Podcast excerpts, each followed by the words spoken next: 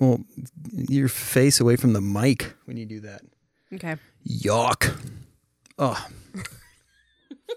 Hold on.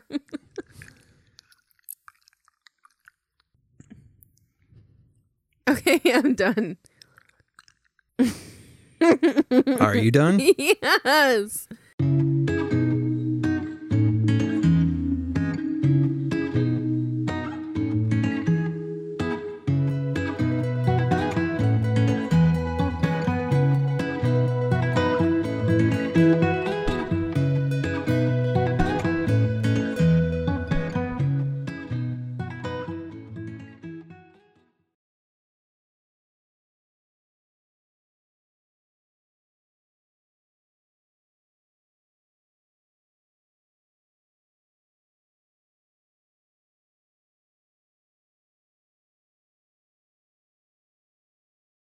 Hello, listeners. Thanks for tuning in again. Um, today's guest is somebody that uh, early on in our uh, relationship, we both connected on mental health. And since then, it's been something that's wildly important to both of us, so much so that she has dedicated her career to helping uh, others with mental health issues. Uh, so uh, please welcome today's guest and also my wife, Kim Duke. Hello. Hi, Kim Duke. Hey, Chris Duke.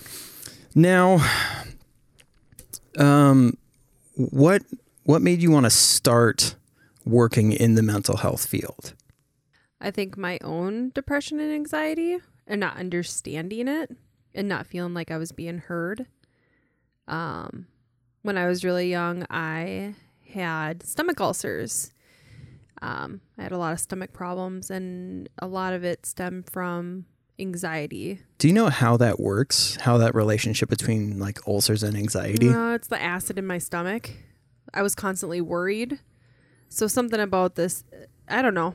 You know what I mean? I've never even thought to look into that, but yeah. So something about that, and it happened a lot around when my parents were having problems in their relationship, and so then like I had a lot of I complained a lot about my stomach, um, and then depression came on after my anxiety, um, and then obviously situational things happen, and then lots of thoughts of not wanting to be alive. Um, so I was still trying to figure out that. And then that's when I thought maybe I do want to work in this field. I just didn't know what I wanted to do in it. So I thought about being a psychologist. I thought about being a psychiatrist. And then, um, well, I thought there was an individual that you had met. yes, uh, that's where I'm getting. Oh, sorry. So then, um, so I thought about those things prior to the event that led to me into the area I went to. Um, I kind of thought about nursing a little bit because I was a nursing assistant, and then I had a suicide attempt. Um, I wasn't hospitalized after my first suicide attempt, and then I continuously had thoughts, and I had a plan. My mom took me to the doctor. I got admitted, um, and it was a really, it was a surreal feeling and then I couldn't sleep. And this nurse sat and talked to me all night long and didn't talk to me like, you're a patient, I'm a nurse. Just like sat down and had a real conversation with me because we didn't talk about mental health at my house. It was Right. everywhere in my house. Everyone struggled with something, but we didn't talk about it. Um, so I felt like I was losing my mind. I couldn't understand all these feelings I was feeling all the time. And this nurse just sat with me honestly all night long. I don't even know if I slept. It just made me feel like I'm a person. Yeah. The things I was feeling, I'm not the only person who feels these things. Um, and what was crazy is being on that inpatient unit, I was with all these kids who essentially none of their parents or anyone wanted anything to do with them. My mom was the only parent that came and visited the whole time I was there. Um, but so that night, I talked to that nurse, and the next day, um, the psychiatrist met with me, and we were talking, and he was trying to gather why, like, what led me to be there, all that. Um, and then he said something, and it just like something switched in my head, and I was like, all right, this is where I'm going to work. Oh, I'm gonna I work see. in this field. Well, he said something very profound, and it it's silly to think of now, but he just as a teenager you have tunnel vision and nothing you can't see anything past this tunnel vision. And he said, "Did you know that when you're dead, you're dead forever?" And essentially, I didn't want to die. I just wanted all these feelings to stop. And I thought that was the way to get it to stop. But I forgot that after that there was nothing left if I stopped that. And like I cared a lot about my younger brother and trying to protect him and all these things that it's like I just wanted these feelings to stop. So when he said that, you know, we had a really good conversation. My mom came and picked me up, and that was when I was like, "All right, I'm going to be a mental health nurse." Yeah, I mean that that's a lot like when people say they just want to silence the noise. Yeah. Yeah, it is a crazy thing to think about. Um, you'd mentioned that um, that there were parents that didn't really want to come and see their kids in this situation. Do you did you find that common um, when you were working with Mm-hmm. youth and adolescents? Um Yes and no. Um there were just some kids that essentially get put in I don't know what happens with their you know, obviously they're taken away from their biological parents for whatever reason and they get put Oh. into foster homes. Okay. And I think a lot of times obviously there's these this trauma that happens as a child, which is what leads you to get taken out of your home. Then you don't know how to cope with things like healthy. So these kids have behaviors because they don't know how to cope with all these feelings that they have. And then these foster families, I mean, some of them are really great. I'm not downing on foster families, but some families don't know how to manage those behaviors. And then they end up in, you know, inpatient units and they're, they're kind of there and they don't get visitors. And it, it is sad. It reminds me a lot of when I worked in the nursing home on like memory care units and how they almost get forgotten because they don't remember their family members. So I don't know if family members feel like they don't need to visit because grandma doesn't remember who I am anyway. yeah. It's like these kids, it's like, yeah, I was a foster parent to them for three months, but really I didn't mean anything to them. It's like, but, Oh, I see what you're saying. you know, with the when you're you know Alzheimer's and dementia and stuff like that, I feel like it also hurts yeah. that you know you can't really do anything to, Yeah. to change the situation. So I wonder if that's part of it too. Is like they feel like they've already given up and they're they've kind of failed this kid and maybe it hurts to Yeah. to go and see them. And I'm not trying to judge that situation at all. I can't even imagine. But it's it being a worker working with those kids. It's also sad because Yeah. you do like I did feel guilty when my mom came to visit me and she came and sat with me for hours. And you look around and uh, none of these other, not a single other kid that was on the unit with me had a visitor. yeah. And it's like I'm not any more special than any of these other kids. Oh yeah. I mean, yeah. Yeah, that is a, a weird feeling.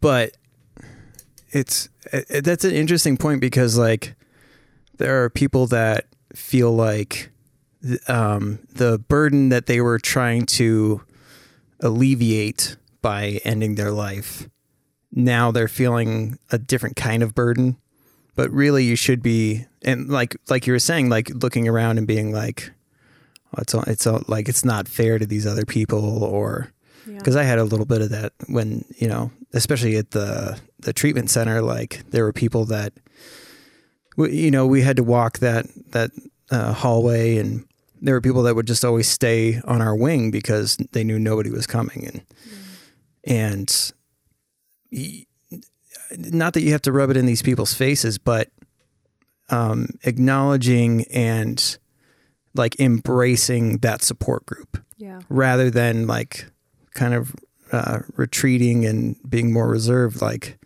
really like that's a that's a good first step is to be like I accept that I have this Yeah. this this really delicate thing because yeah not not everybody has it yeah. Something I say on here all the time is like I, how insanely lucky I, I having like 18 people on deck just ready to Yeah. to help out is not not always the case And I think I have that in me because as complicated as my mom and my relationship has been growing up, she was always that one person that was there, you know? Right. She- I didn't call her and ask her to come visit me. She figured out when visiting time was and she just came.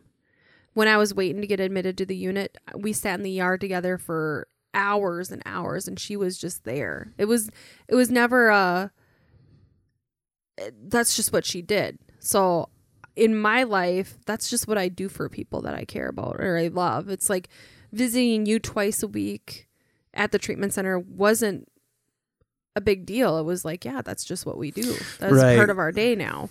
Or like when you were on the inpatient unit, it was like we visited twice a day because that's just that's what we do. Let's now we make that a part of our day because that's important to us. But I don't know. There's people that, like you were saying, like maybe they make it for a little bit, but then, uh, you know, they, they think that they, what more do they have to offer beyond just showing up, not realizing that There's- showing up is a huge part yeah, of it. Just the presence of somebody. It's not like we always showed up and we would talk about your treatment or what you like when you were in the inpatient unit. We didn't always sit there and be like, "Oh, what did you learn today about your mental health?" We were just there. yeah. We were just talked about our days. Talked about our days or just random whatevers. And not that you have to talk either.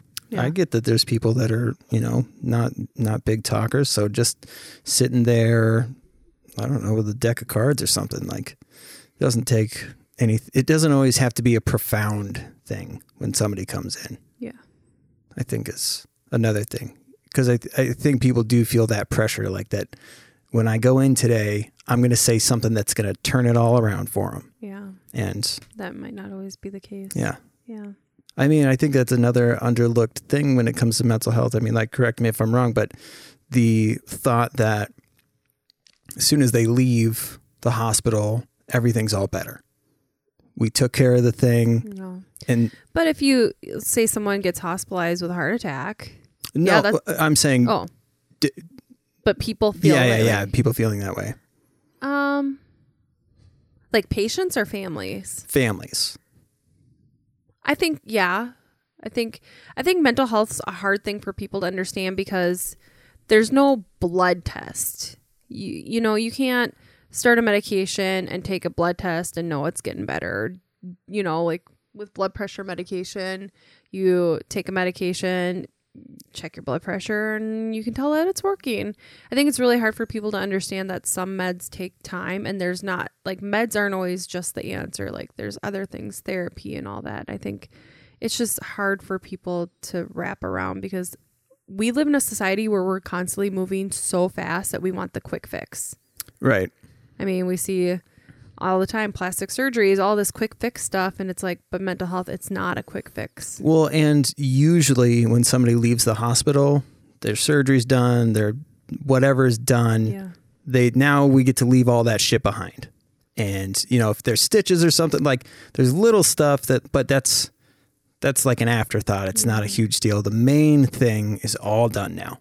So like people think that just like that the person's going to remember their time in there and be like, oh, "I don't want to go back there again." But really it's, It's providing a safe environment for the time being until they can figure things out what's going to help out patient, you know. Just getting that immediate crisis settled Mhm. and figuring out what all other things we can provide for your next transition. Do you remember starting cuz what was the first like mental health job you had? Probably when I worked in the nursing home. I mean, it was a memory care unit, but that's kind of meant can be mental healthy.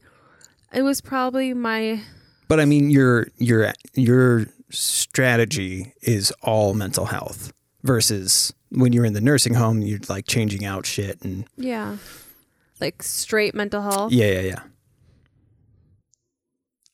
Probably when I was that behavioral health aide while I was in nursing school.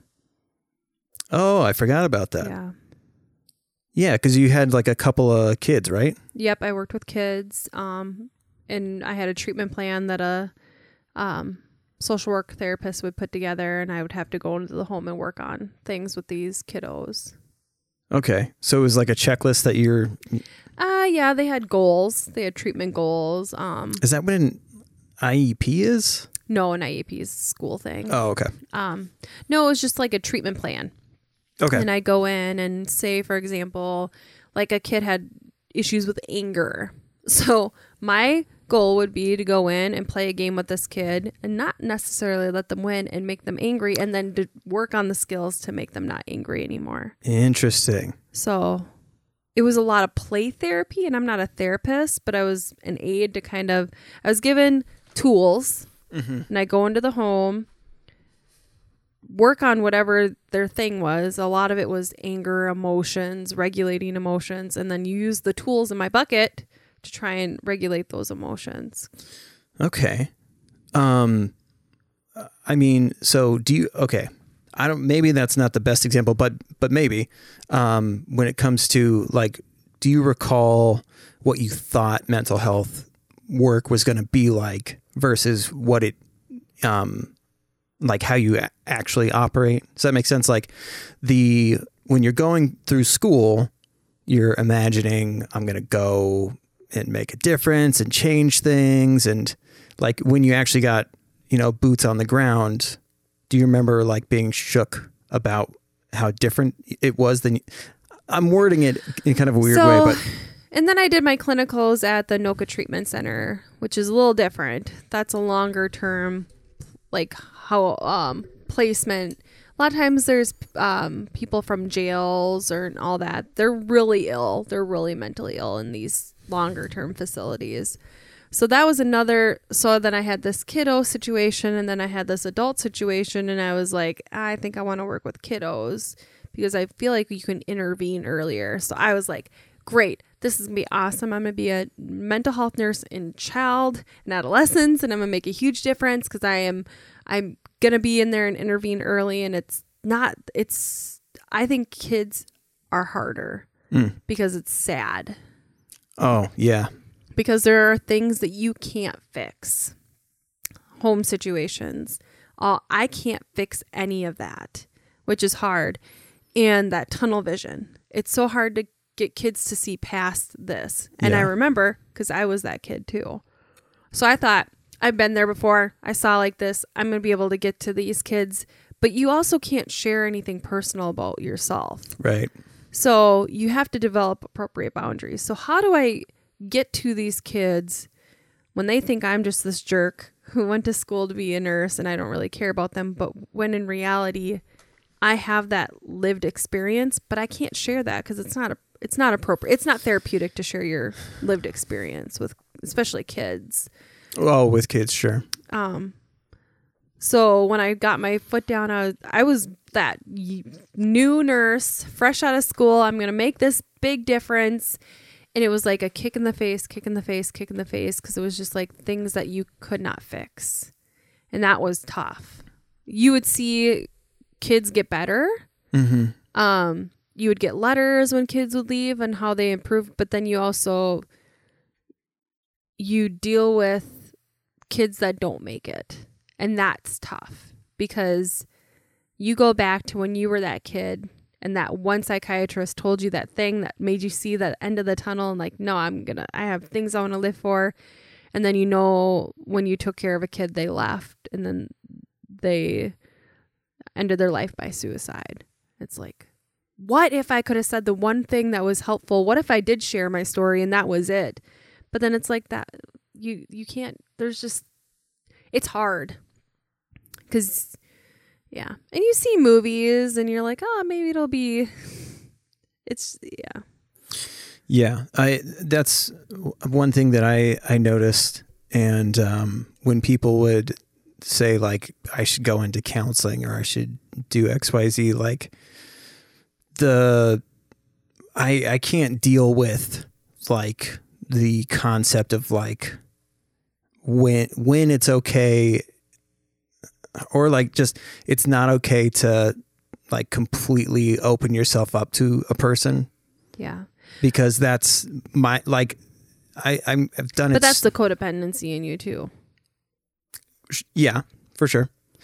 Um, but I I also don't. I've never gotten somebody to open up by just like doing surface level stuff.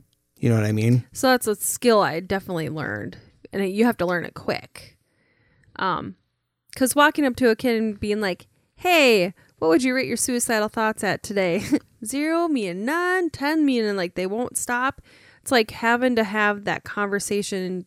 Try, thankfully, I have children. So you're saying like tone and body language? Yeah, but it's like I wouldn't walk and start the conversation with that. I'd be like, Oh, oh. "Hey, my name's Kim. I'm your nurse today. How's it going?"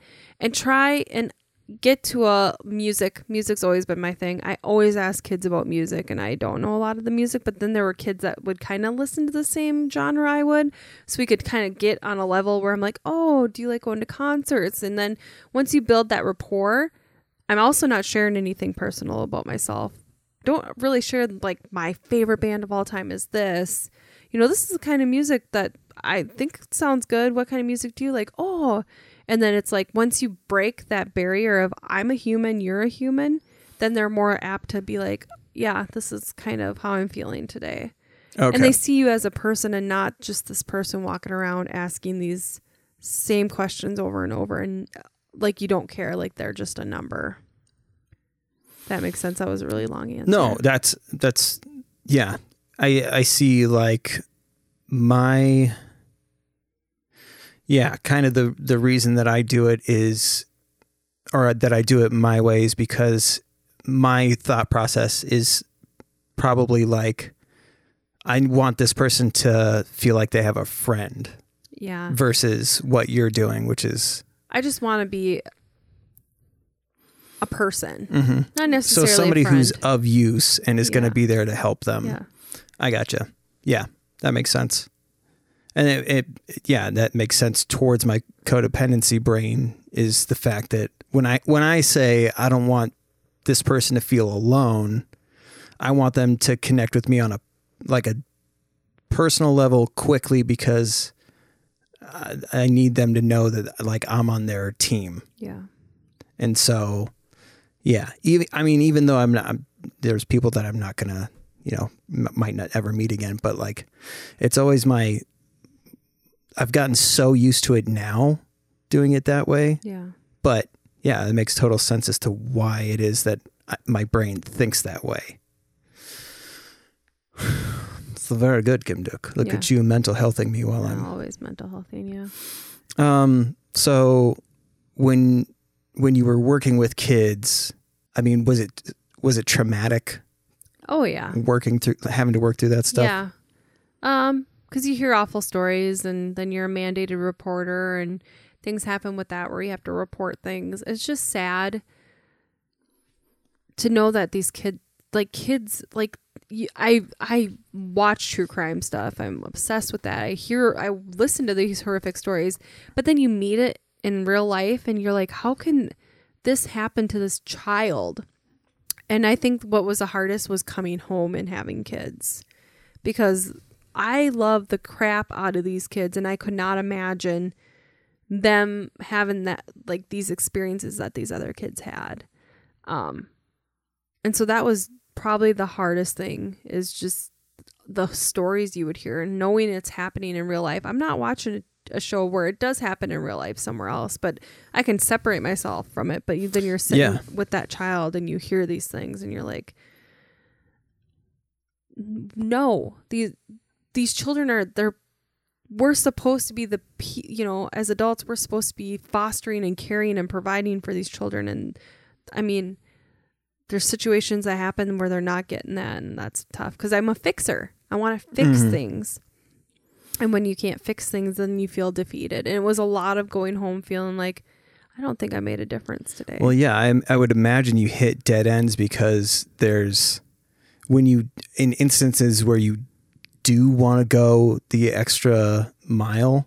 I'm sure you have to hand things off. Like I'm sure there's things that a social worker's supposed to do that you're not supposed yeah. to do, and oh yeah. Yeah. so that whole like there's there's like red tape where you're not you just there. Yeah, that's Yeah. that's gotta suck. Yeah. Like you'd, I mean, and I'm not saying that working in child and adolescence is the worst thing ever. I loved it. I love, I still love kids. I still love working with kids too. It's just a different type of hard than adults are, Mhm. you know?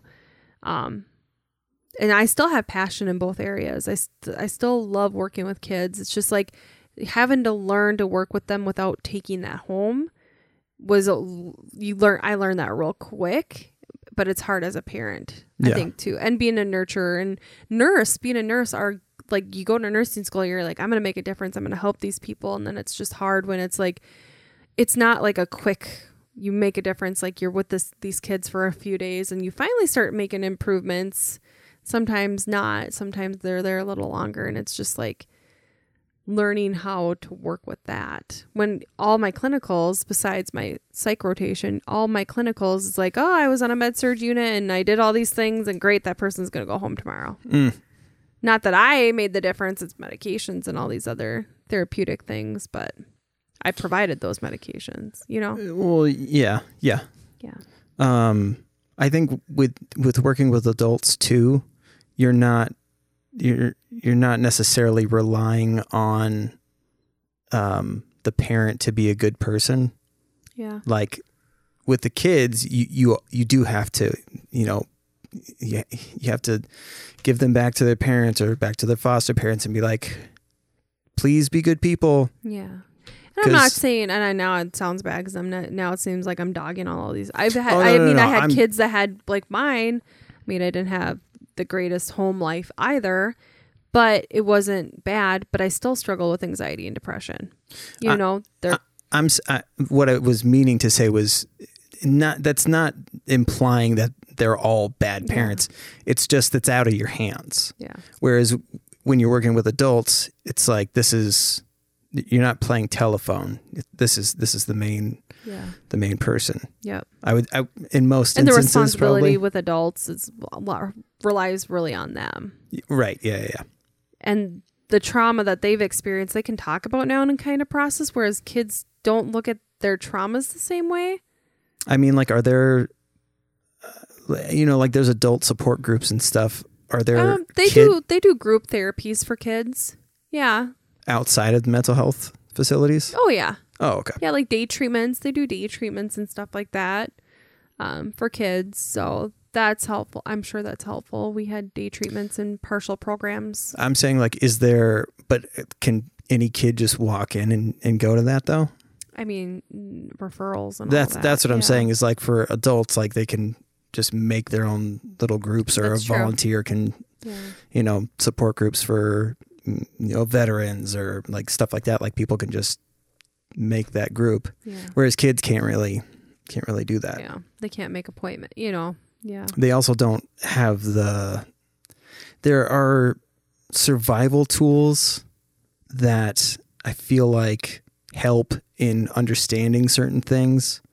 You know, going through having a job, going through raising kids. There's there's certain things in your life that you, even if you don't have a, a grasp on mental health, there are parallels that you can compare things to, and in your understanding of like, oh, that's why I didn't want to go to work that day, and it's you know that like like now I can tell like oh I'm getting really anxious because I know this is about to happen. Like as a kid with all my stomach problems it just was there and I thought like I didn't I couldn't figure it out. But now as an adult like when I'm not feeling good it's cuz I know like I'm really anxious or overwhelmed about something and it's kind of honestly eating my insides out cuz Yeah. I'm so stressed yeah, but as a child, you don't understand that these all those big emotions. I did I use that wording a lot when I worked with kids. big emotions. Big emotions. You're feeling all these big emotions inside that you can't figure out, and it's hard for you.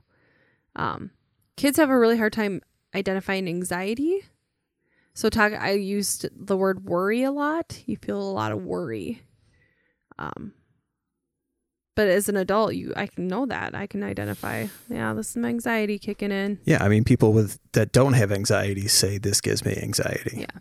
Yeah. Speaking of like people using different terms that don't nece- don't actually apply to them, um, why do you think people say I'm I'm going manic or I had a manic episode just because they bought like a nice bike or like you know what I mean? Like we hear people say that I, I'm going manic, but they're they don't have they don't actually a- have any just a term that diagnosis. people they hear and they use it as a they don't understand it. They don't understand what true mania is. I think if this is this whole breaking that stigma, if we talked about what true mania is, I don't think people would say "Oh, I'm manic right now, because true mania is you know, people get hospitalized for that. You know, they're spending lots of money, they're putting themselves in risky situations, they're not sleeping. It's not that they don't want to sleep, they don't have the desire to sleep. So they stay up and they pace and they're, you know, hyperverbal and they ha- I mean, everyone's mania looks a little different.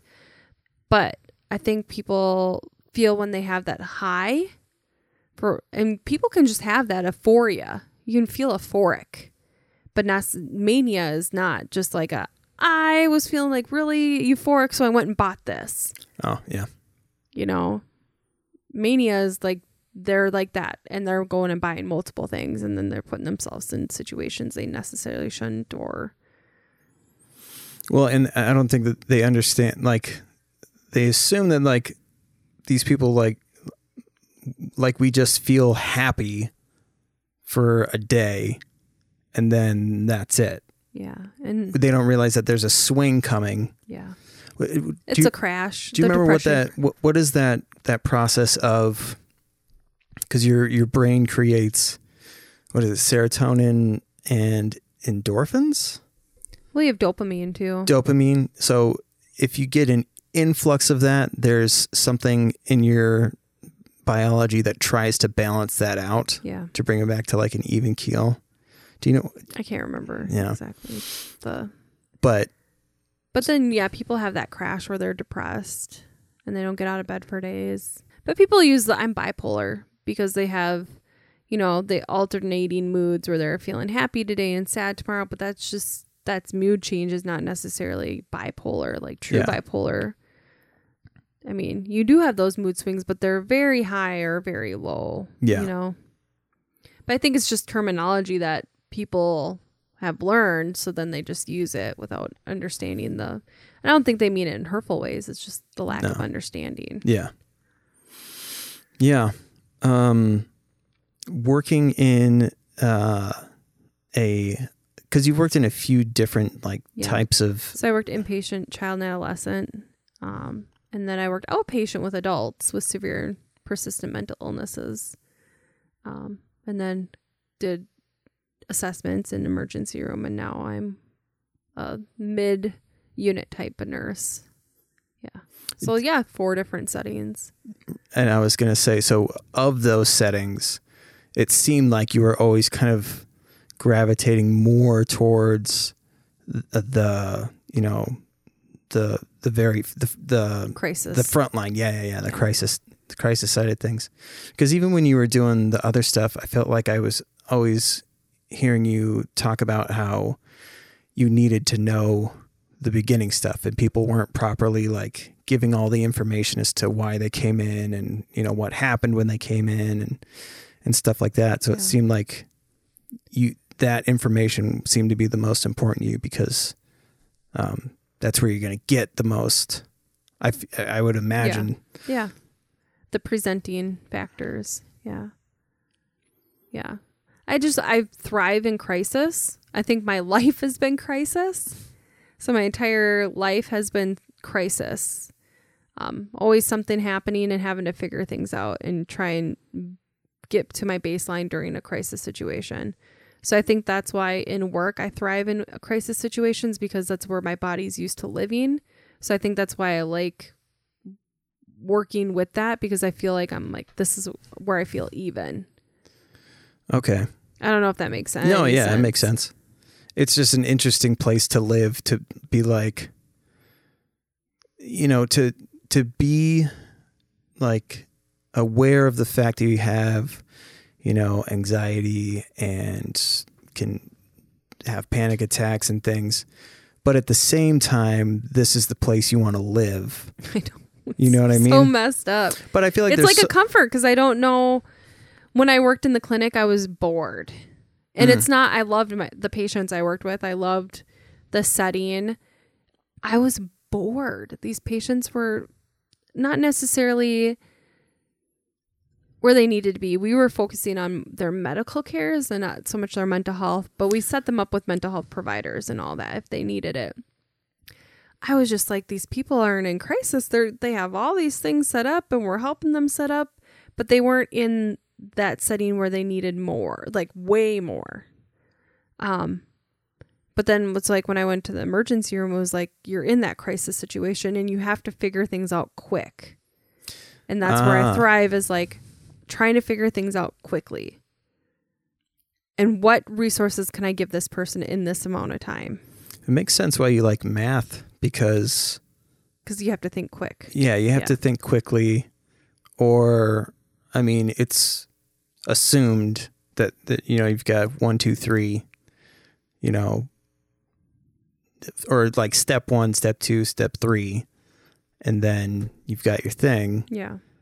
and in problem solving with life it's not always that cut and dry yeah. but i would imagine in in those crisis situations you do kind of have um what's the word i'm looking for um you have like a time limit as to like the first like or critical you have like a critical time frame of things that need to be uh, figured out and understood and because you only get them like how long would somebody be in the ER for? It really depends. That's that's a tough question because there's a lot of factors that go into why someone's there for a period of time. If somebody came in for nonviolent mental health um and they don't necessarily seem like they're in immediate danger to themselves or anybody else would they get the same amount of would you get the same amount of time with them Yeah. Yeah. I mean, I tried to spend as much time with everybody as I could, but there's different factors that go into each of those people. You know, I'm thinking what what kind of resources do each of these people need if they're a danger to themselves or others? They're likely going to need inpatient mental health if we can't, you know, if they're unable to remain safe or keep other people safe. That's easy. Those ones that are not necessarily in immediate danger well where are they at? Is it their anxiety is unmanageable? Is their depression out of control where they're not getting out of bed? They're not eating anymore. They're not showering. They're not taking care of themselves. But that there's just so many factors. So trying to spend as much time with them to get everything Mm. answered where i can come up with a plan with the provider that is what's going to help that patient Uh, when family members are or were present, did that seem more of a help or did that make things more difficult? both i've had difficult parent like family members i've had family members that provided that that right amount of information where it made a difference in that plan of care. Because you would see patients that are not necessarily telling the whole story. You know they just had a loaded gun at home and now their significant others here telling us i just had to have the loaded gun taken out of the house. I didn't know about that gun. So and so didn't tell me about that. You mm. know stuff like that where there's the lethal means that someone else brings up that you know that person didn't necessarily tell you about.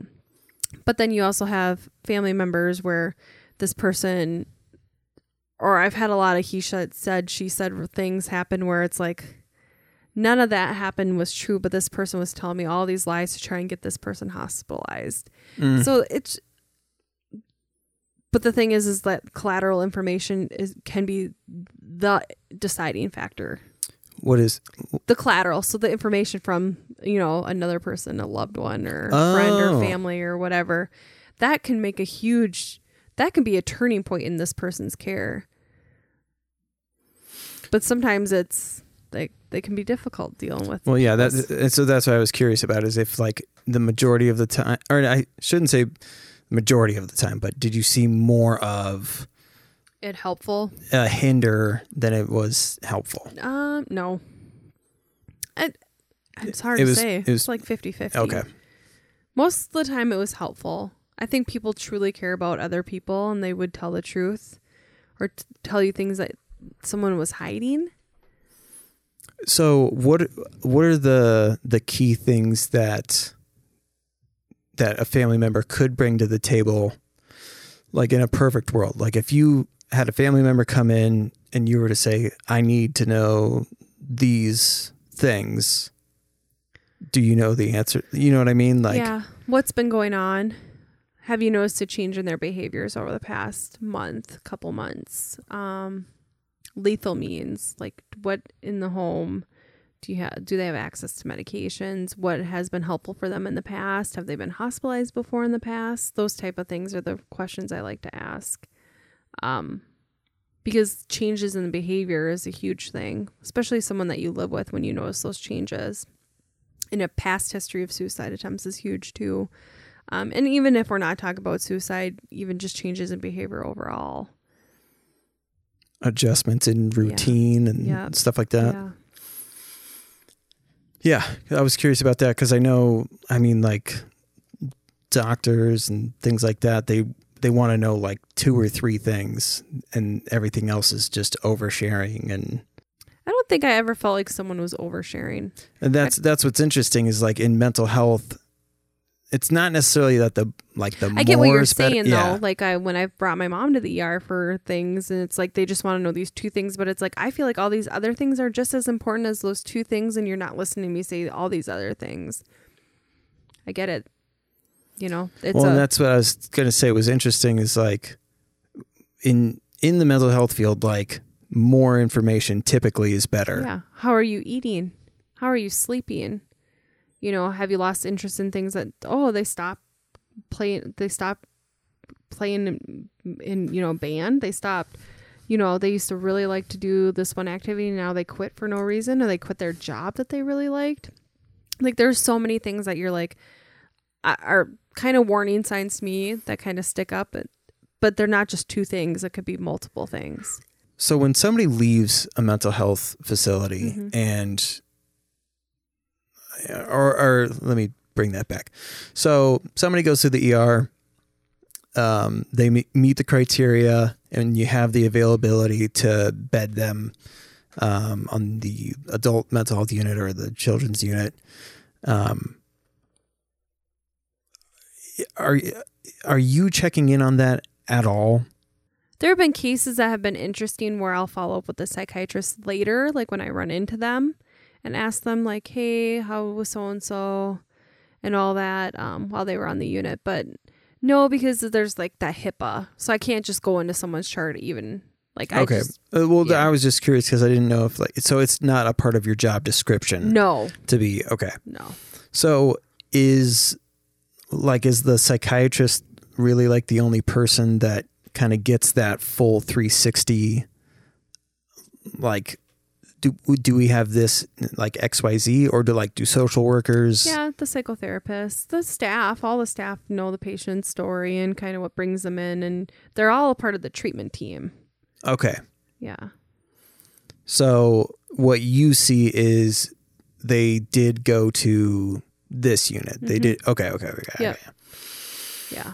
Okay. So what um, Where that's hard too, because it's like then you don't see the outcome. right.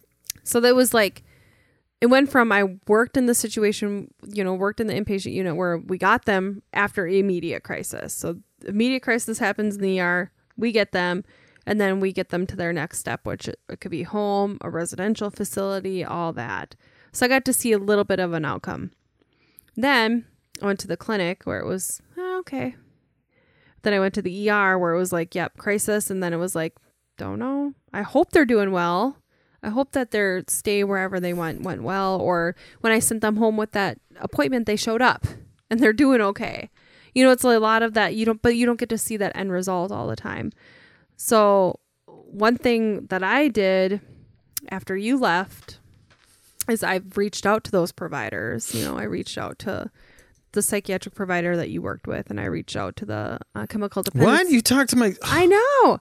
And I reached out to the chemical dependency um, counselor that you met with and just let them know how well you're doing because mental health is so hard because you never know how people are doing. You only hear the bad things. right. And that sucks. It's like we're constantly surrounded by the bad things.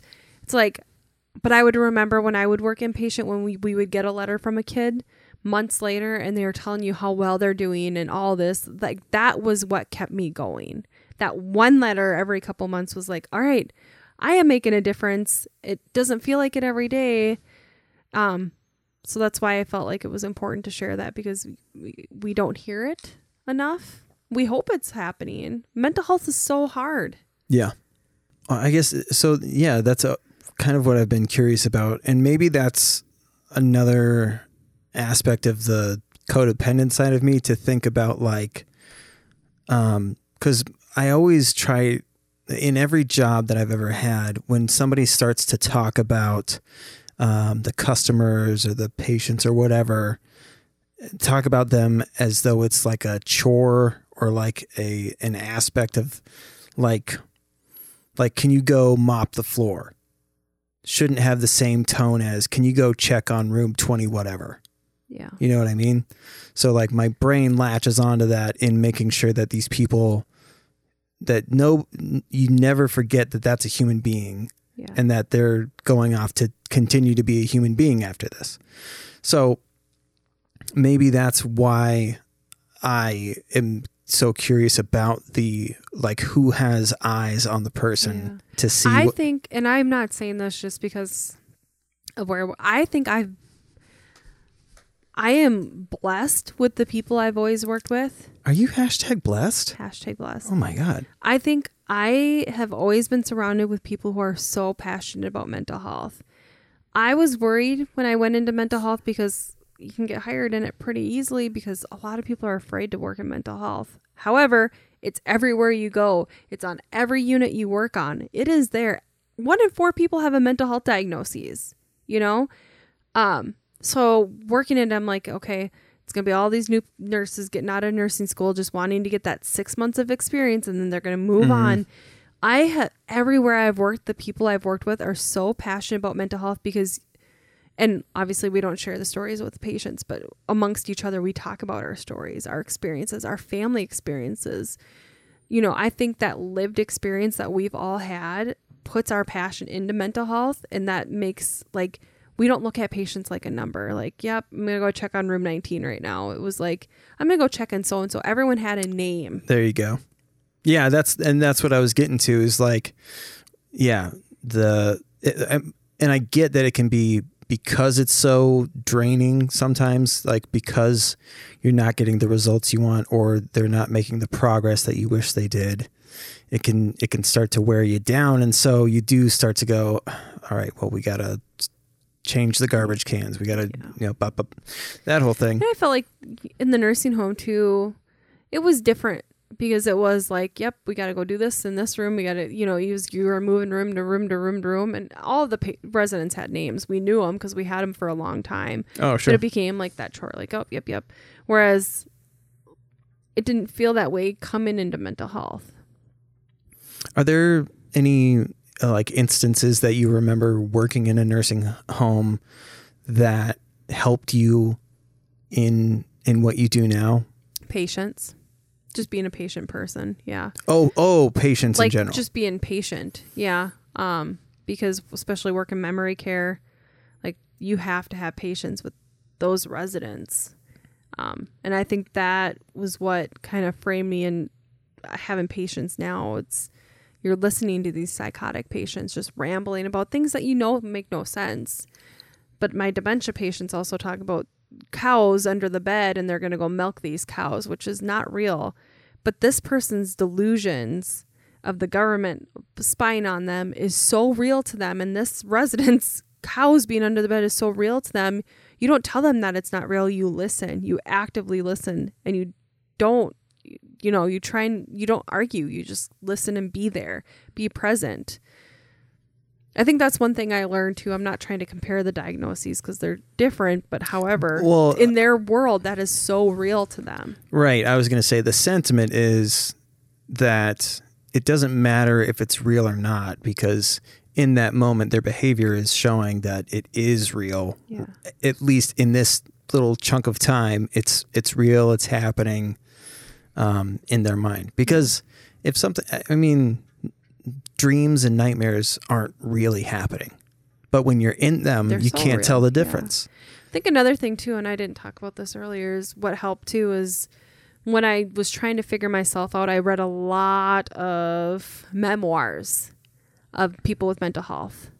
lots of family members of people who lost somebody or family members or people themselves writing these memoirs about their mental health. I read tons of books Mm. about mental health to try and understand like the family side of things and then the patient side of things so I could understand the whole I mean I was a patient for a brief period of time so I kind of understood that but wanted to understand like the family side cuz my mom like trying to feel how my mom felt when I was locked away from her trying to get all that so just learning as much as I could about all these different diagnoses and then putting myself into school and trying to learn even more about it.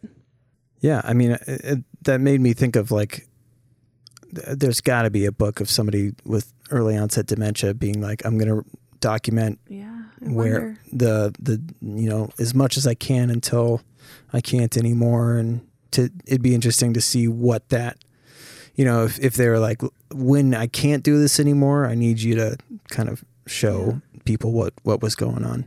Yeah. It's an interesting thought. I mean, and dementia and Alzheimer's is another one, like we were talking about with bipolar and stuff. People not understanding, like thinking that it's just a forgetful thing, but it's forgetfulness to the point to where you're wetting yourself, to the point Yeah. to where you don't know how to get home anymore. You can't put your clothes on anymore. Sometimes you can't stand. You can't. You there's just like normal activities of daily living you don't know how to do anymore. You can't put your shoes on anymore. You can't. Like you just forget all these things, and it's sad. Like yeah, they're forgetting family members, but then yeah, you forget how to go to the bathroom. You forget how to walk. yeah. Yeah. I, It's a debilitating disease, and it's awful. Yeah, the the the stuff that people find like in, endearing or quirky is just yeah, the cows into the bed thing. I go back to that. that. But I mean, when when they think about it, like that's that's the beginning of the end of like a pretty horrible way to go. So it's it's yeah, I, it's so weird to think about like because obviously I have like a darker sense of humor and I laugh at things that are messed up, but oh, like yeah. but it's also with the understanding of what that situation actually is. Yeah. Well, especially people who work in mental health, we have pretty dark humor because that's how we survive. We Yeah. have to have some type of humor to be able to like go home at night and be like, okay, I'm gonna come back tomorrow and Well, it's I mean, I think that dark humor among coworkers is really just a way of saying that was fucked up, wasn't it? And then the other person, you know, laughing or agreeing like you're just it's it's just like a really it's how we cope. yeah, it's a it's a fun way of of being like can't believe we had to do that or that we got out of you know what I mean? Like Mhm. I think there's, yeah, yeah. I mean, uh, it's been like that for ages and ages and ages. Like people who go through or are associated with like traumatic things.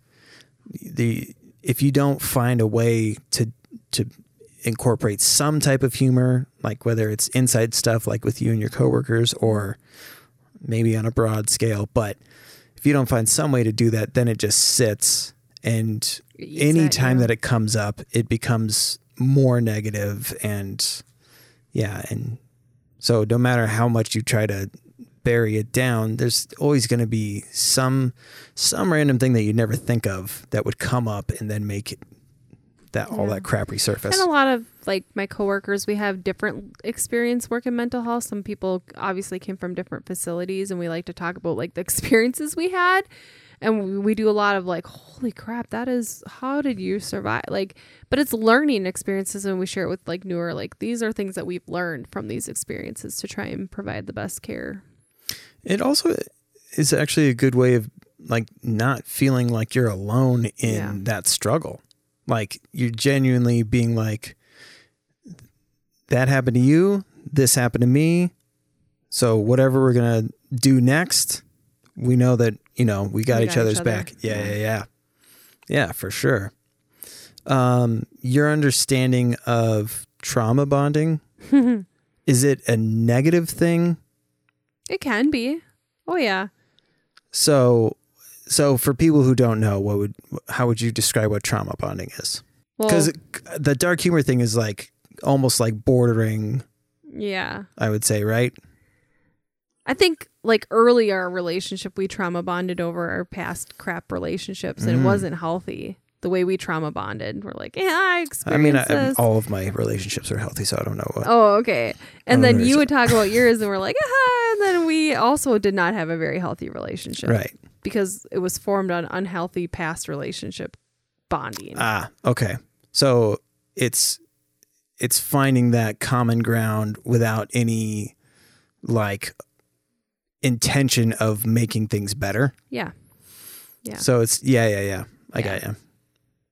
So if you are going to do that, like if you find it's find okay to share experience, and obviously there are people that are going to have similar experiences to you, but then like that relying on that other person to make you be- feel better about that situation, knowing that they already went through it, that bonding part with the trauma, it's just it can be an unhealthy relationship in itself. yeah, well, I mean that whole like you're the only person that would uh, understand Mhm. because you went through it too and everyone's lived experience is different yeah. like my anxiety is not the same as that person's anxiety you know that that person i can function with high anxiety i do it every day like when i fill out my anxiety questionnaire and then i go to my annual physical and i have to tell my provider like i'm fine doesn't look good on paper but i function like this this is my baseline but joe next door if he was at my anxiety level he'd be in the hospital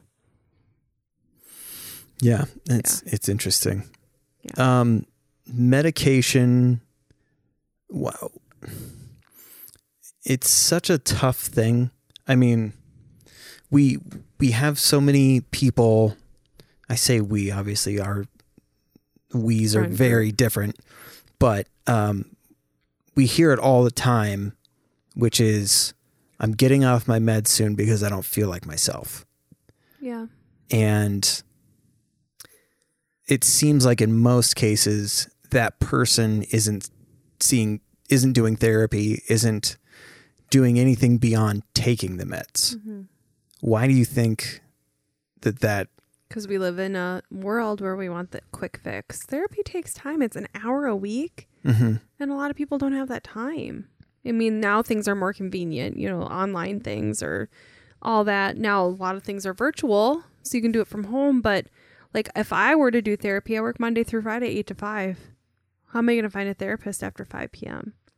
So, yeah, I'm going to take meds because that's going to be the thing that's going to work quicker, even though that, you know, obviously takes time. It's hard. Um, I don't know.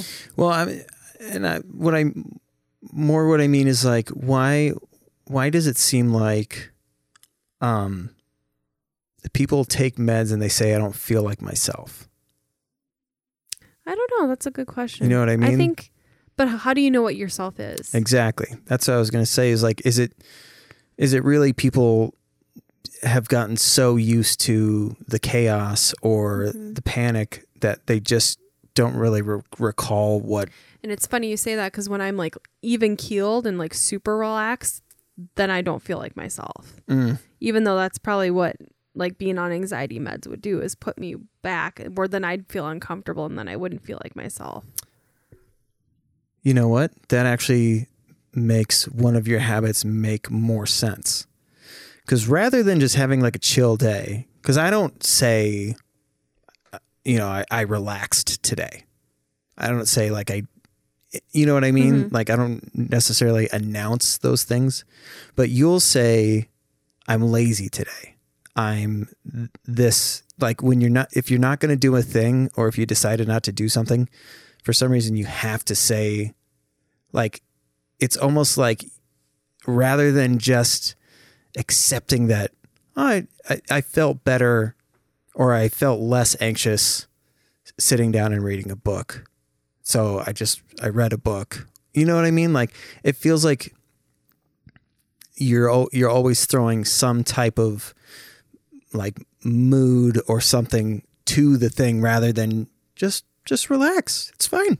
You don't have to explain anything to That's anybody. funny you say that because I just read a book the other day, a whole book, and I I was done probably by two thirty, and I was like, oh my gosh, I just wasted the whole day. I want to do this, I want to do that, and then it threw me back into this freaking anxiety loop of like I, yeah, I felt great because I could escape my world for just a little bit and just like sit around and do nothing and not worry. And then once that was like that distraction was gone, it was like, holy crap, I just wasted the whole day and I don't have much time and I need to do this and this and this. And then it just, I think that's why, because then I get overly anxious after that. Mm, Because I feel like I need to get all these things done all the time. yeah. And when you see people not doing those things, your brain is like, how could they? Mm-hmm. There's 15,000 things to do right now. How could they be so calm and relaxed? I hate that. Like yesterday, it didn't. I was so anxious because I'm like, washer and dryer come Thursday. We need to finish the laundry room. We got to get that counter off. I really want to work out. I need to do this. I need to do that. And it's going to get dark soon. And when it gets dark, then I get thrown in a funk because it's Sunday. And it was just like, I started spiraling. It started spiraling probably about two. And I could feel it just circling, circling, circling, circling. And it wasn't going to get better. And that's when I started feeling sick and not feeling so good and don't want to do anything. Well, and I think that's why you, you pointed out to people too is the fact because how do you convey how much real estate this feeling is taking up in your brain and you got you guys all look fine.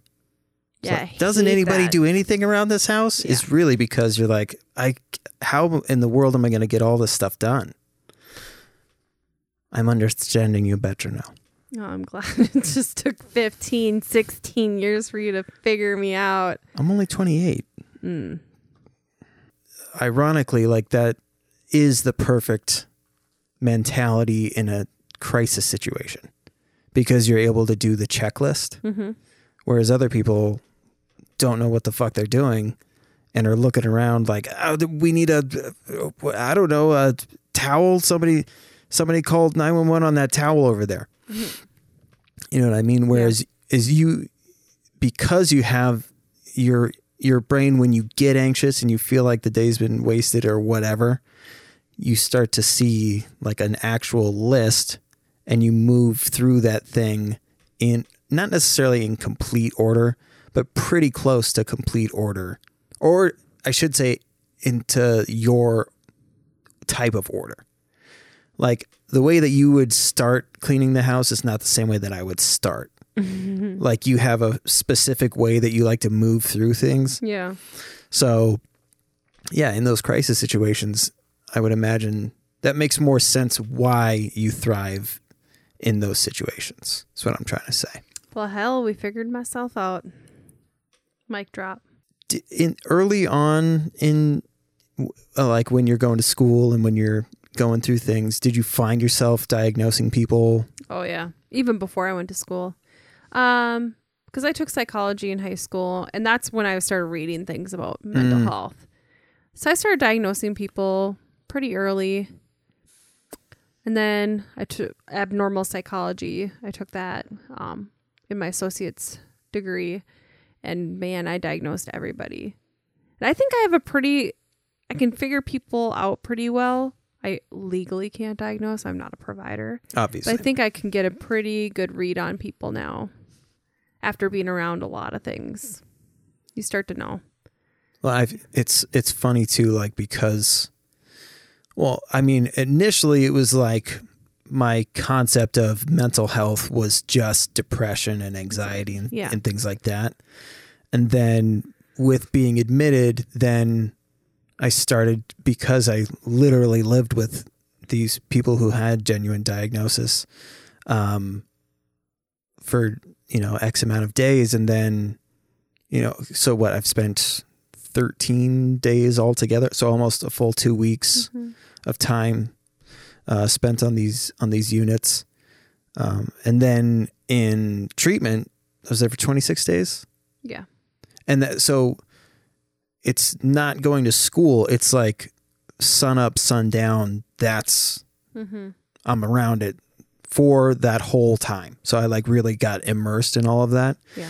and after the after like getting out of treatment i i noticed that like my sense of what somebody's actual mental issue probably is Mm-hmm. has become more aligned with yours like um there was a situation at the tattoo shop somebody was describing the mannerisms and the speech that this person had that was in the day before.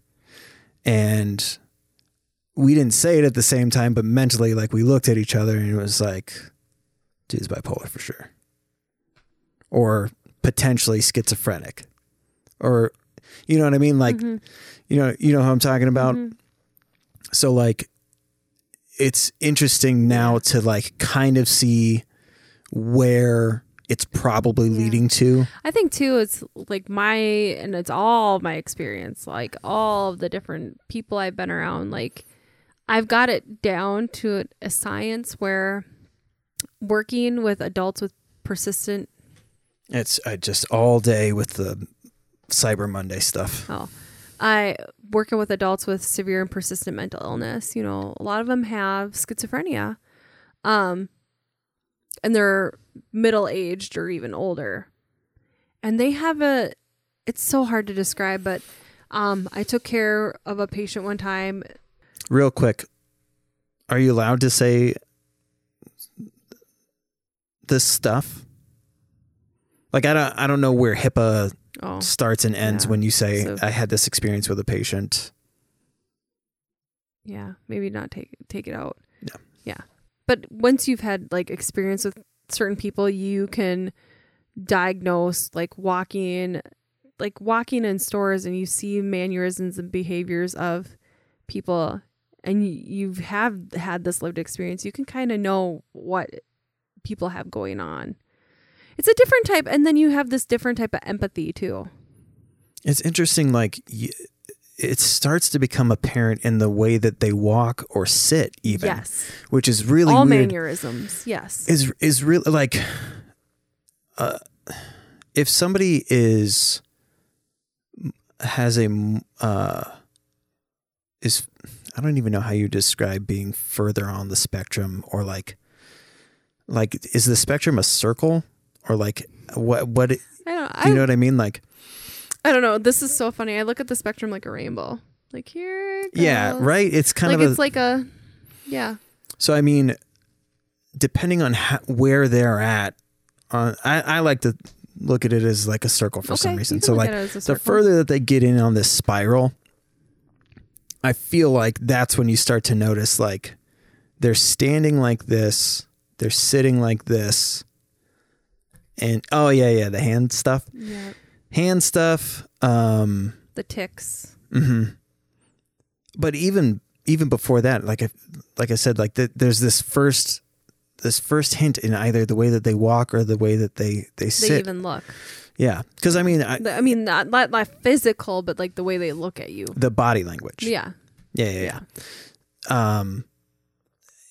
So because I see clients in now Mm-hmm. every day, and I I watch them walk in and I watch them sit down because they have to wait for a thing, and how they handle that waiting period. It's it's interesting to be like that person is anxious as fuck. That person Mm-hmm. has ADHD because they are all over the place. One thing I noticed, I was at Target one day and this guy parked next to me and he got out and he touched every door on his car. He Mm. touched his trunk. He walked into the store. And then the way he was interacting with customers, I was like, ah, like I could just read. He has rituals. Yeah. The OCD thing, I didn't realize the that OCD itself has its own spectrum of like reasons why for Oh. OCD. Yeah. Because like uh Howie Mandel and uh you actually should watch that one with um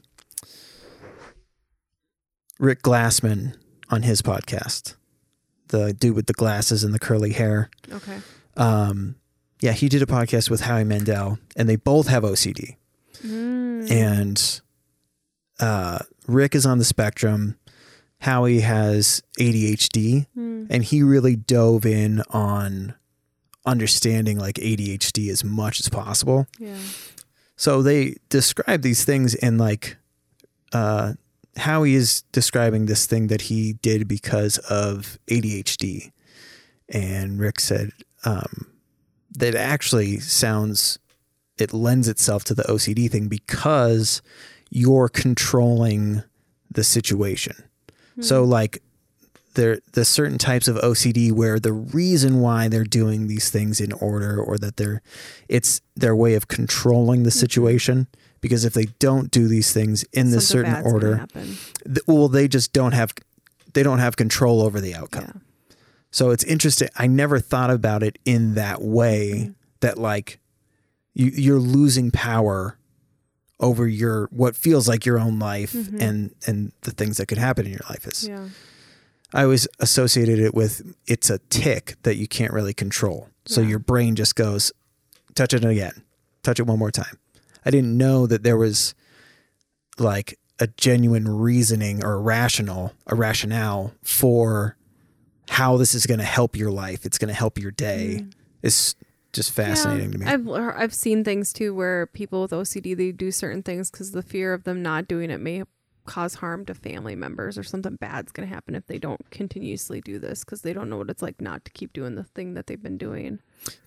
does it I don't know how many individuals you work with that have had ocd but like does it seem like ocd is usually associated with a, a, a different mental uh, health No, no, I've seen it with anxiety, PTSD. I'm you know what i mean? Like is it usually married like does anybody just have ocd i feel like i'm always hearing it in merriment with something else. That's a good question. Not, I don't think that not anyone that I've seen personally. I feel like anxiety comes a lot with that. Because obviously the anxiety of if I don't do it, yeah. something's gonna happen, or like a traumatic experience happens. So then I do this all the time because, yeah, that's a good no. I mean, I haven't worked with tons and tons of people who have like severe OCD. Um, maybe we, you know, discover it after um, a person's been with us for a period, and then we see these rituals, and then we're able to identify it. But yeah, And I mean that one that one's interesting because how do you how do you adjust your survival skills? Like to them this is this is That's how, you survive. Yeah. Like that would be um, so That's where they do the. Gosh, I can't even think of it. My brain's done. E- The immersive therapy, yeah. where they like immerse EBT uh, EBT. That's like a food stamps yeah. but they immerse like things. in- EMDR no, that's a, a rapid movement. That's for PTSD and trauma. that's what EMDR is Yeah. It's not a news station. It's there's a, an acronym for the I. we'll be right back with a word from our sponsors Immersion is that what we're thinking? Oh, yeah, ERP, not EBT. It's exposure and response prevention no and C- CBD, con- con- cognitive behavioral therapy, to ch- re- change the way your brain processes something. oh okay I'm not a therapist. I don't do those things. That's gonna drive me nuts. I'm sure whoever's listening has already looked it up and they figured it out, but I'm gonna have to look it up after the show because we've got things to talk about. Really, we still got things to talk about. Okay. You don't like me sitting and listening to you? No, but those dogs keep staring at me. You can open the door if you want to. It's fine. I don't need dog therapy. Um, speaking of dog therapy, that was something interesting. Like kind of a side note for folks. This is just like a fun fact. Um, the uh, the the oh my god, endorphins is that is Yeah. that the love juice? Oxytocin. oxytocin. There we go. So finding out that dogs have oxytocin levels and that they match ours is was super fascinating. Yeah. And so when a dog looks at you or you make eye contact with a, like a dog that knows you or you make eye contact with a friendly dog and don't show your teeth. Um, then it immediately starts to in, in increase its oxytocin levels was fascinating. So like when you see their tail wagging, oh, that's what it is. They're winding up their oxytocin levels. Oh. And then Barley doesn't have any because he has no tail. She's just staring at me. This But that's fascinating. Like, I wonder if there's. So, uh, yeah, I wonder if that's why we, you know, there's animals introduced into the process of helping individuals who are in like rough situations. So, like when I was on the adult mental health unit, there was they had pet day where you know they'd bring in Yeah. a dog or a cat or whatever and um, when i even when i was in treatment there were two dogs what are they labradoodles Yeah. Golden doodles. Golden doodles there we go either way fun to say golden doodle golden doodle dolly all day but the the the concept that how can you be upset when you see that this animal is visibly happy Yeah. You can't be. Nobody can say mad when you say papi. Oh, you don't know that movie. No. Um, Is it from The Matrix? no, it's from Almost Heroes. Oh. Um, there's these guys, these conquistadors that are about to kill Chris Farley and Matthew Perry, Hmm. and uh, they're like, they're gonna cut their heads off, and they're like, we bring the heads of our enemies to our boss. But he asked if we could get you guys to smile first. He's tired of seeing the sad faces. Could you give us a smile? And they're like, no. And they're like, say papi. hmm Nobody can smile when they say papi. Yeah. And luckily, somebody saves them before they have to say puppy. But again, there's for it seems like a lot of people the the con- like the there's a completely unbiased like response from this animal. It doesn't care It doesn't what you're in there for. No. And so you know that there's like this dog is not or this animal whatever is not judging you. And so you you're like letting your guard down because they're not going to ask you any questions either or anything like that. She literally is scooched up to the door. I She's just open it. guish in her face. Yes. I can let her in. Yeah. Uh, why don't you speak on on how dogs helped you uh, during your mental health uh, times? Well, my dad and my mom, we didn't really have dogs. You had two dogs. You said that helped you. Um, well, I had, um, hi. Yeah, these dogs are the best. Um, I had some dogs in when I was in school, but they didn't last long. They had to go to the a real farm, not like the What's okay? the farm. What Lily?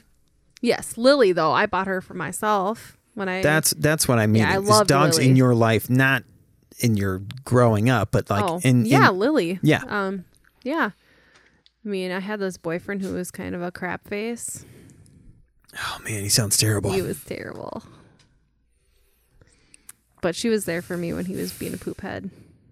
Didn't you have another dog after her? Trixie, Ava? Ava, Yeah, we don't talk about Ava. Eve. But she did help me a lot. When you were a poop head again. I know I suck. Double poop head. So when you were poop head, Lily helped. And then when you were double poop head, Ava was super helpful. I would cry. And I was a just- double scoop. You were just such a poop. Um, you were like the poop after Thanksgiving dinner. Oh, she's trying to bury into the blanket. Yeah, she wants to live inside me. Um, but yeah, Ava was there when I cried myself to sleep at night alone. but they do. They have like a unbiased. There's something It's about the the innocence. yeah. Like they don't. They just want to be there. They Yeah. don't need to know what's happening. They just literally want to be there for you. And the dogs were like that when you were gone. They could tell that something was off, Mm. and they just they were just there. Yeah, so I mean that's interesting to like the that that like a human who can have like a, a, a an open dialogue with you mm-hmm. and try to do like problem solving can be such a turnoff and like your body just doesn't want it at all.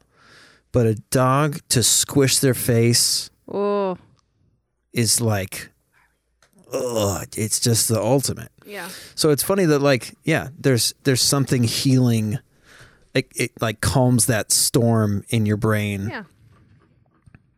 Like you know, watching full grown adults like get down on the ground and crawl. Yeah. With a dog. They they are able to get you to release um, a certain part of that that problem. That's that stress that's getting to you. yeah. It's very interesting. Animals are very interesting. I'd love to read more about animal therapies and stuff Yeah, for sure. I bet when Bar- I've got time. Barley would be a good therapy dog. You would for sure. You just like lick somebody like crazy. I don't know. Does de de-escalation ap- apply to yourself? You know what I mean? Like can uh, like when you start to notice that something like you're getting anxious or you're getting overwhelmed, Mm-hmm. um like are, are those practices what's what's the word I'm looking for? No, you're right. De-escalation. it is de-escalation. Okay. Yeah. Um Regulate. yeah. So I, yeah, I don't know whether to ask about like the self help stuff or when it comes to kind of relieving yourself of feeling like it's your job to ensure that somebody else's mental health is taken care of. You, like so that that like Well, it's hard because it's literally my job. I know, but that's your actual job. Friends, family. I still feel like it's my job. Like, Mm. I and I've said this to you. I feel like I you we all have a purpose, and I know I think of things different than you in the yeah porpoise. I it took me a long time to. I knew there are certain things I needed to do while I was here, like. I was sent here for a reason, not necessarily that there was a higher power that was like, you need to I go do you these things. But each person, like, I had to figure out what my purpose is. My purpose is obviously being a wife and a mother, but my entire life, I have been here to serve others in various different areas. You know, as a friend, and then it was like with my parents trying to, you know, help with my mom. And then it was like, then my first job was working in a nursing home. I worked in a nursing home forever. So it was constantly serving others. So I feel like my purpose outside of my actual paid job is continues to be to serve others. I see. So when I know someone's not doing well with their mental health and I have a background in it, I feel like I have to be there to serve. You know, when we have a friend whose spouse is not doing well in their mental health, I feel like my purpose is to be there to serve and help because I understand it. Not that I know everybody's mental health and I know how to fix no, everything, no. but I just know how to be there and Yeah. be a listening ear. So to get kind of dorky, um, in a lot of because I've obviously with Justin and, and other people, well, Alex too. Really, most of my friends play some type of role playing game where you need like a navigator, you need uh, you need muscle, you need uh, somebody who cooks. I don't know. Like they they make up these things where like if you're gonna go on a journey, then you need these types of people in your crew. And a healer is one thing that's always needed. Mm-hmm. And so really it's not that the that that individual knows exactly what they're going to be doing, but as they go along on their journey, they know that that's what they're going to be doing. Yeah. So, and then I'm so the reason why I said that is because like in applying it to what you were saying is it doesn't nec- it doesn't mean that you know everything, but you know that that's where your trajectory is always going to be Yeah. aimed towards. It's always the journey that you will be going on Forever. until you become a cosmetologist and are working at Universal. No, I really just want to interview psycho, like, psych and psychoanalyze um serial killers. Why do you think you have such a fascination with Serial killers? yeah, all that stuff? gosh, I don't know. I think the older I get to, the darker I get. Like I really, it's such because I don't understand it Were you awake for the the dark tourist stuff? a little bit. Did you see the Jeffrey Dahmer thing? No, Okay, I'll have to show you. but that. I want to watch it. Yeah, I don't know. Like, you know, like in the in the documentary about the dogs, where they're like their brains light up for this. It's like Oh, when I hear about serial killers, it's like my brain lights up. Like when I figured out, oh my gosh, I can go visit um, Ted Bundy's VW Beetle in a museum. Like that's all I think about now. I probably think about it at least twice a week. Like the fact that I could get on a plane and go visit this beetle. There's so many horrific things that happen with these people. The freaking co- clown costumes are there, and it's like all I think about is like these people. It's because it's is that Ed Gein? Mm-hmm. And it's like, man, I don't, I think it's because I grew up watching horror movies and it was like, they're so unrealistic. And then my mom was really, really into unsolved mysteries. Oh my gosh, we'd watch it all the time. So that's when that kind of started, I know, started cycling. You're an old lady. and then my dad works in law enforcement. Oh, okay. And so it's just like it was just like this trickling thing, and it's like I'm going to be a psychologist and work in the courthouse. Well, then my dad squashed those dreams. So then I was like, I guess I'll work as a mental health nurse and help people. But it's like I I'm so fascinated with a serial killer's brain. I love watching interviews where they talk to people because it's like the way they talk, and I think it's like a part of that antisocial personality disorder. Mm. And look it up because it's not what you think it is. Everyone thinks it's like, oh, they're avoidant and all that. It's like, no, the actual diagnosis of antisocial is a lot of what serial killers are. The weird thing is that why would it be named something like that? Like why why does it have that type of like um title for something that appears to be cuz antisocial So socially acceptable, right? Okay. So people, It's a bit of a stretch, but I But get it. I mean, we could I, look. it I see up, where it's going. That's but- where I think that's, you know, it's socially acceptable to follow the law. Well, antisocial would be going against the law. Mm. You know, just such. I, I, yeah. If anything, they should call it anti-establishment. And they could. because established laws, established blah blah blah. Take take make antisocial anti-established again. yeah. I I want to find out the history of why it's. I mean, it's While you're looking dis- that up, um, so an interesting thing that I heard. Uh, so if you haven't seen the Dark Tourist, it's this guy that goes on tours of like messed up or dangerous uh, situations, histories. Like he goes to Fukushima, which is an area that still has very high levels of radiation. Um, he's a part of a tour where they will reenact what it's like to try to go from Mexico to the US border, which is terrifying. Yeah. So he does all kinds of crazy stuff.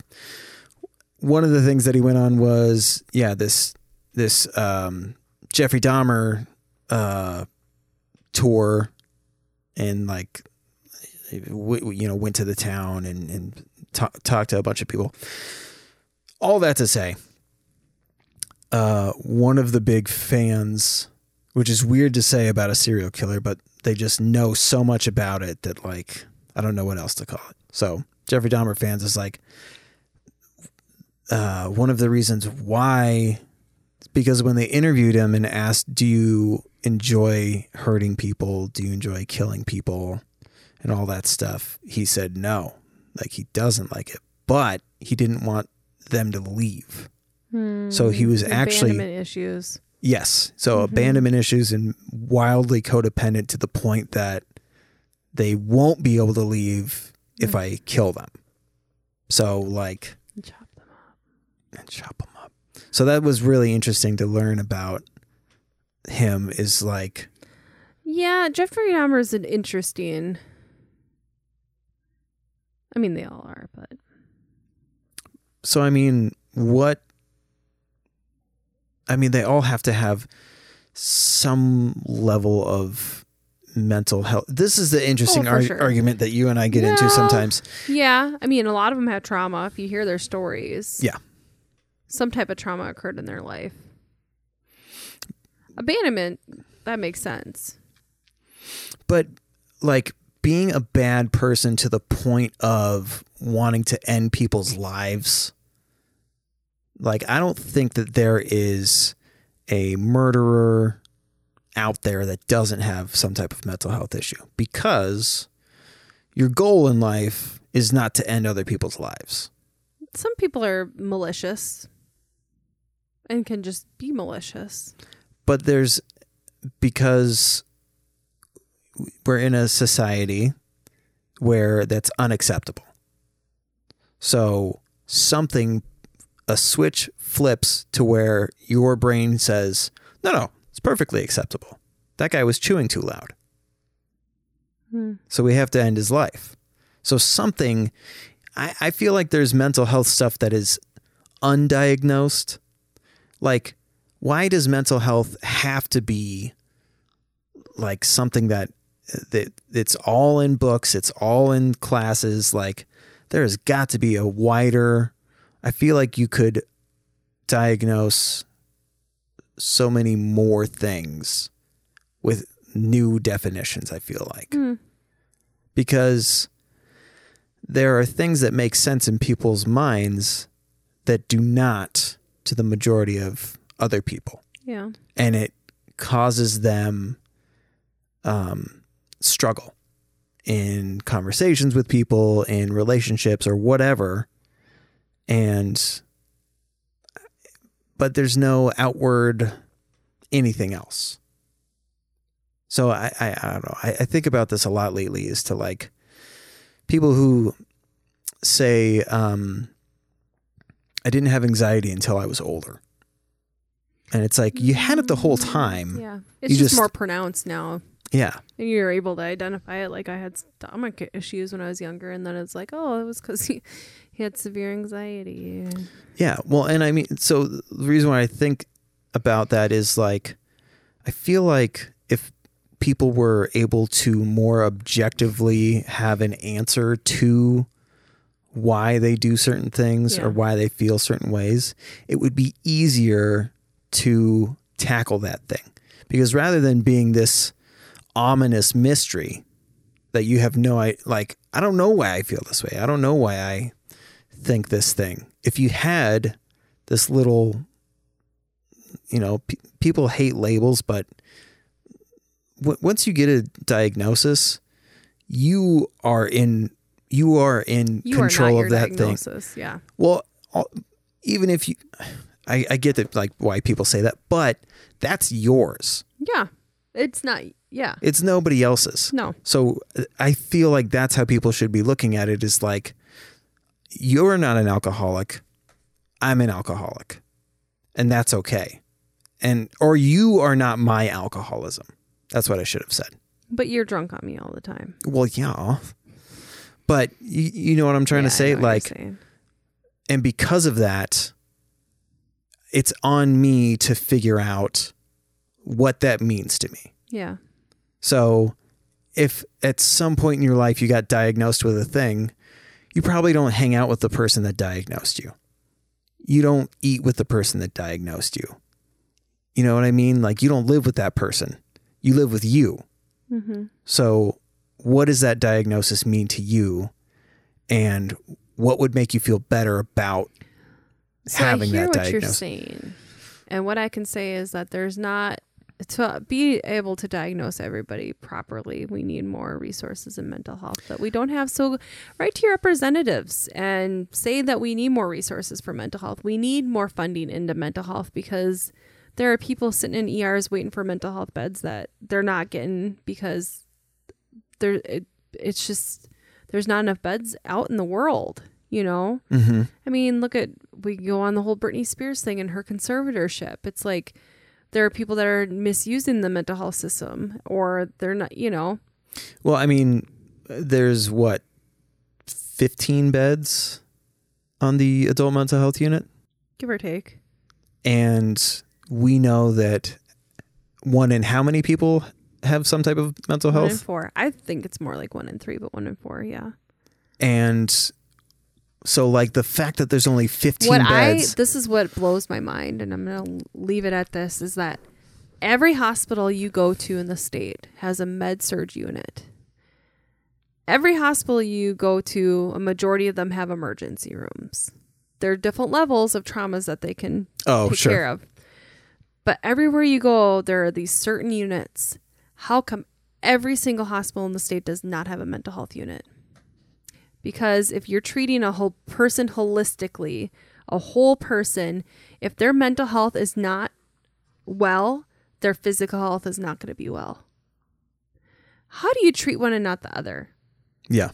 that's and but this is like are we just going to continue to have the stigma or is it there's not enough funding in mental health do insurance companies not reimburse enough for mental health like what is it what how can we have more resources in mental health more mental health beds more you know fund pay mental health providers more money i don't know if that's a problem i don't actually i personally do not know if that's it but there are just things it's like Well, you I know, Minnesota, we're known for our great care, health care.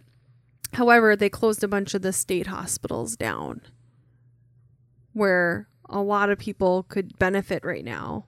You know, they want to get people back into the community, and I lo- love that idea. There are certain resources where you can get people back in the community, you know, assertive community treatment teams Mhm. they get people working back in the community and they work close with these people. However, some people just can't function that way.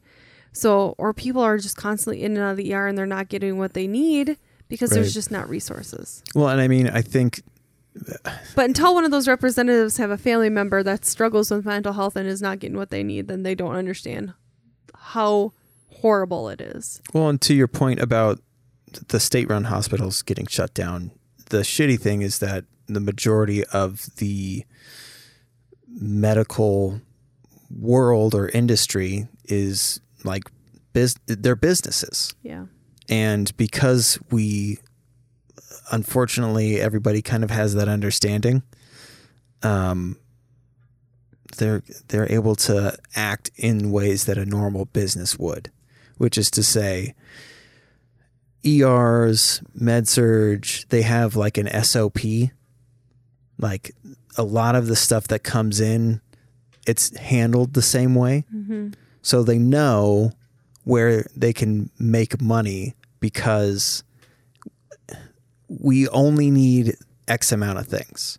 Whereas with mental health, they're like uh, anything could walk through that door and we would have, we don't know for sure that we have all of the things that we need to make sure that we can help them.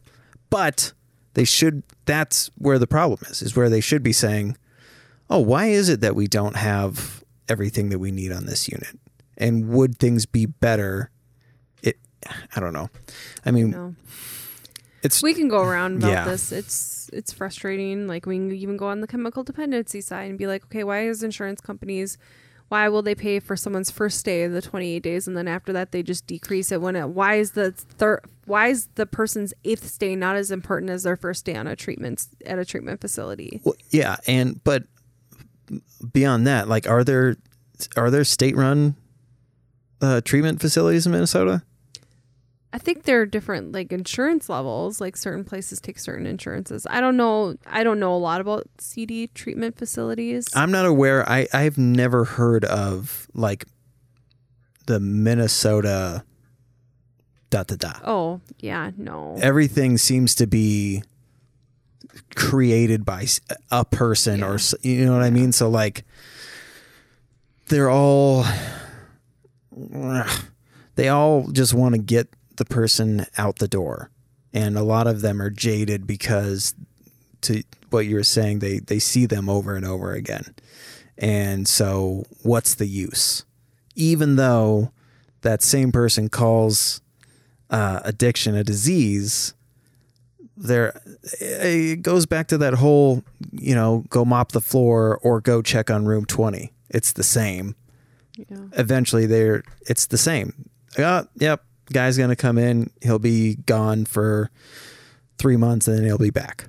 Like it just shouldn't be thought of that way. And if that's how your job is going, then something needs to change about your job They need to because have, your fail rate is Yeah. huge. Well that and they need to have life experience or have a family member go through something It really opens your eyes. I think that's wildly important. The one person, oh. the one, the Oh. I one. can. I'll, I'll be honest. I was a little jaded too about chemical dependency stuff until you went through, and it's like completely opened my eyes. I mean, I wasn't treating people like, oh, this, oh, oh, that. yeah, no, no. But it's just like you have those thoughts, like, oh, when's it? When's their rock bottom? You don't know. And then when Yeah. you have a family member, and it's like you potentially could lose them, and it's and it wasn't just you, another family member. It's so scary. It's like, holy crap Yeah, and there's that a whole different stigma against chemical dependency because you know alcohol is so widely accepted oh yeah my uncle he's an alcoholic like people make jokes about that shit Well, or they because it was such a private thing before, like they would just find out that my uncle went to treatment. Uh, he seem, Sleepaway he seems fine now. yeah So like there was this concept that like you just yeah, you go to sleepaway camp and then you come back and everything's fine. yeah And so they're just like, "Oh, so if you go to treatment it works." But really yeah and the majority of those people, the majority of those people, it probably wasn't that person's first or second time. yeah Not necessarily at treatment, but at attempting because old school people would do the quick cold turkey thing, right? yeah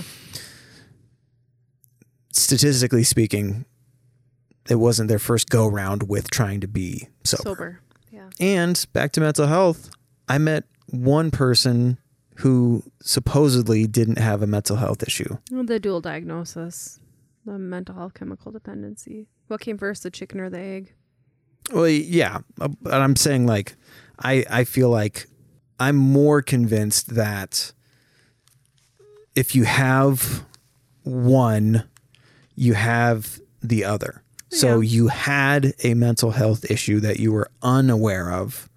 and you were masking it with some type of substance or whatever else and now it's exasperated because of that substance yep, yep, yep, yep. Yeah, because when I finally stopped, you know, or when I was removed from my uh, my DOC, then all of the Department stuff of Corrections. Department of Corrections Services. Um, when I was removed from that, all of the stuff that ha- was able to be buried because of all the dopamine that I was throwing, uh, throwing into my system, my body was like, "Oh, hey, bud, you forgot. There's like three or four things that we got to Yeah, take you, care for, of." you forgot what anxiety felt like. Yeah, and so my body just freaked out. And sleep gets weird. Oh yeah.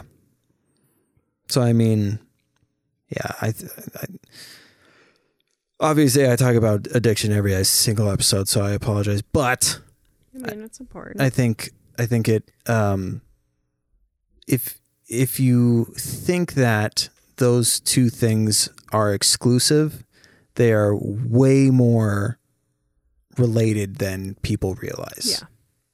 I agree. Yeah. So I thought we were on the last thought. Now we just like made eight more thoughts. I know it happened, but we can wrap it up with with this. Take care of yourself. Take care of your loved ones.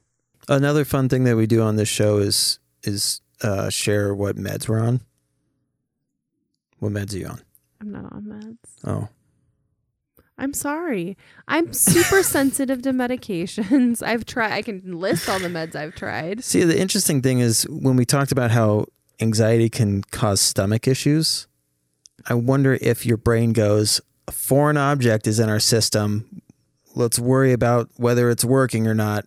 Let's go back to whenever I tried birth control. Every time I tried birth control, I lost my mind. Th- that's what I'm saying though. Like, I think they're, I think the same thing.